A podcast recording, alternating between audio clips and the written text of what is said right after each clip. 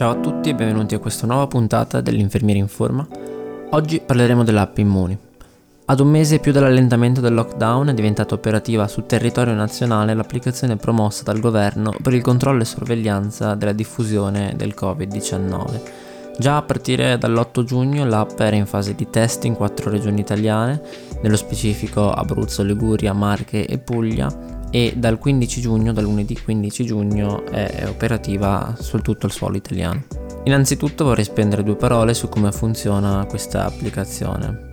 Immuni si serve del sistema Bluetooth degli smartphone e praticamente quando stai al parco a guardare le anatre e ti chiedi quale senso diano le loro giornate e metti in dubbio che la loro vita sociale sia più allettante della tua, in tasca il tuo smartphone con il Bluetooth acceso genera un codice criptato nel momento in cui accanto a te si siede un grazioso signorino o una dolce signorina che a sua volta ha l'app immuni, se siete entro pochi metri di distanza e vi rimanete per almeno 15 minuti,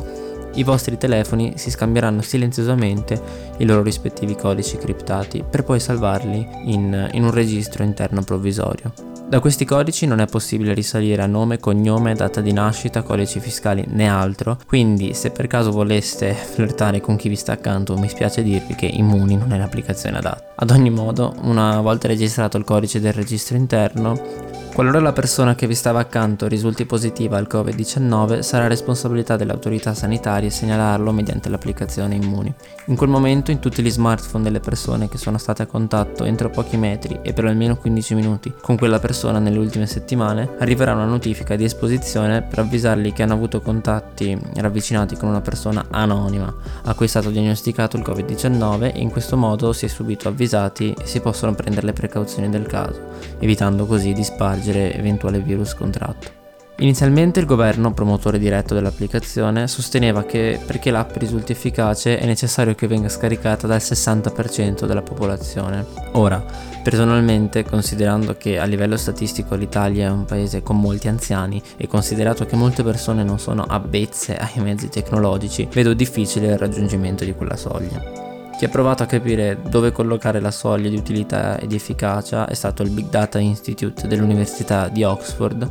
il quale ribadisce il fatto che la soglia del 60% è molto alta, anche se consideriamo che in Italia possiede uno smartphone il 74% della popolazione, mentre facendo una proporzione Immuni dovrebbe essere scaricata da almeno 36 milioni di persone, ovvero l'83% di chi possiede uno smartphone. Va inoltre considerato che l'app funziona solo sui dispositivi recenti con l'ultimo aggiornamento disponibile installato.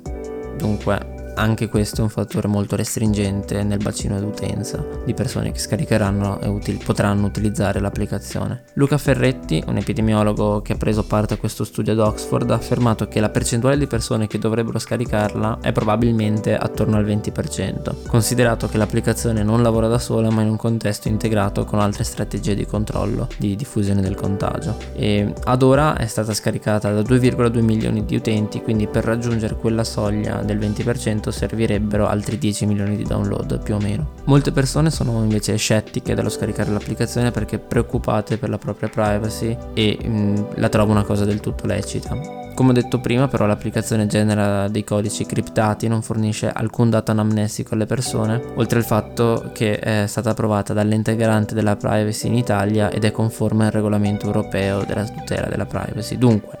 a preoccuparci devono essere più le, le, app social su cui pubblichiamo la nostra vita, morte e miracoli e non curanti di, di quante persone, chi vedrà i nostri post o più in generale i nostri smartphone che si sa basta guardare qualche video youtube in merito ci ascoltano e poi ci danno pubblicità mirata in base a ciò di cui parliamo. Le limitazioni di cui parlavo poc'anzi sono molte e spero l'app venga migliorata per garantire la possibilità di utilizzo ad un più ampio bacino di persone e personalmente vedo difficile che, che gli utenti siano stimolati a scaricare l'applicazione. Se già sono scettici e poi si trovano a non poterla usare nel loro smartphone non aggiornato. Ad ogni modo io l'ho scaricata e la sto usando da più di una settimana e devo dire che non vedo,